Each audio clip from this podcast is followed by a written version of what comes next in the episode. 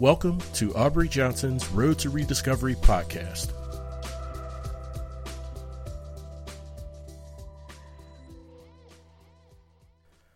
Hello, and welcome to the Road to Rediscovery. My name is Aubrey Johnson, and I am thrilled that you're here today.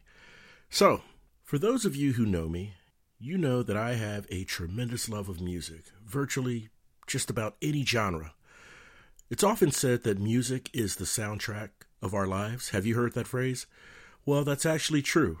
You know, when we hear a song, we can often relate it to a time in our past, be it an event or a season. And you know what's next? Once you relate it to that time, nostalgia usually sets in, and then you take that proverbial walk down memory lane. We've all done it. At this point, the song has struck an emotional chord with you. And when it comes to music, that's no surprise. I'm sure you heard the phrase, music is the universal language. Well, guess what? It truly is.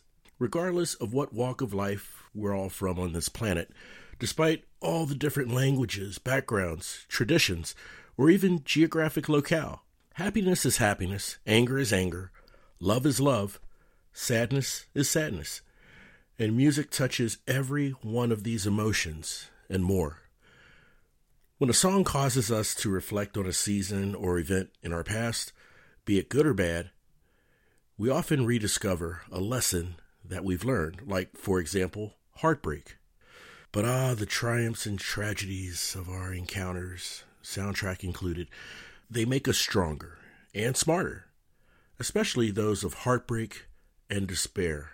Now let's fast forward to today with a toughened exterior fashioned by time we can often look back at those times of heartbreak and sadness with fondness and a clearer vision to rediscover our lesson to learn without the distraction of a fresh emotional wound as we had many years ago. So here enters the title of this podcast The Top 5 Sad Songs of Your Past.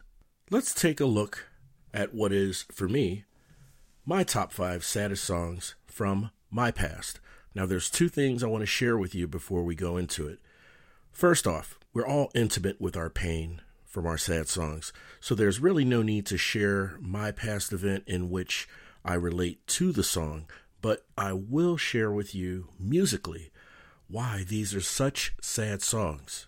Also, if you agree or disagree with any of these songs, or you even have a sad song of your own to share, drop me a voice message or shoot me an email at road to rediscovery podcast at gmail.com. Okay, you ready? Let's start with song number five Foolish Beat by former teen sensation Debbie Gibson. You know, Ms. Gibson may have been young, but she was an extraordinary songwriter. In Foolish Beat, she breaks up with her beau, only to regrettably realize that she's made a mistake and really needs him in her life.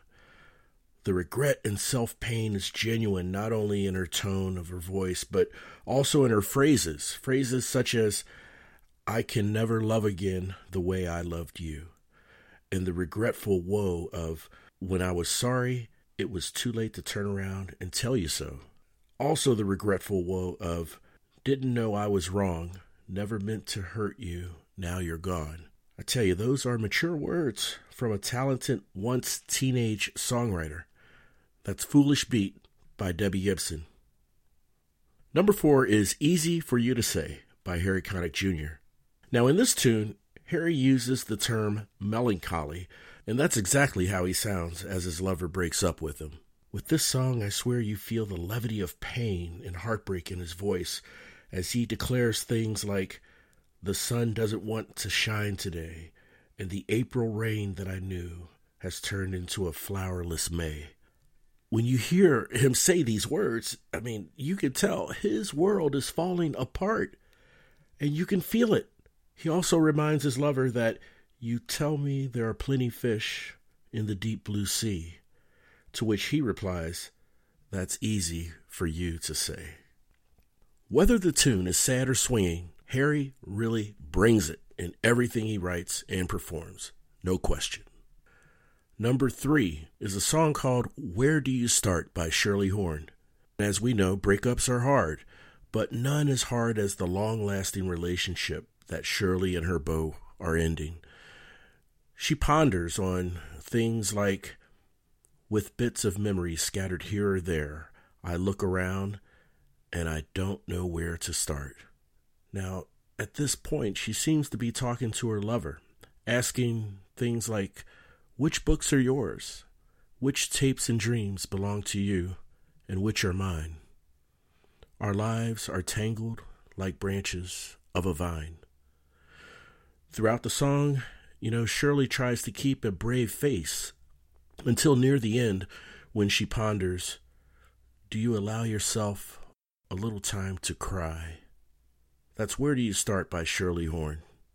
So, so far you have heard the top five sad songs of my past, numbers five, four, and three. Stay tuned for sad song number two and number one after this.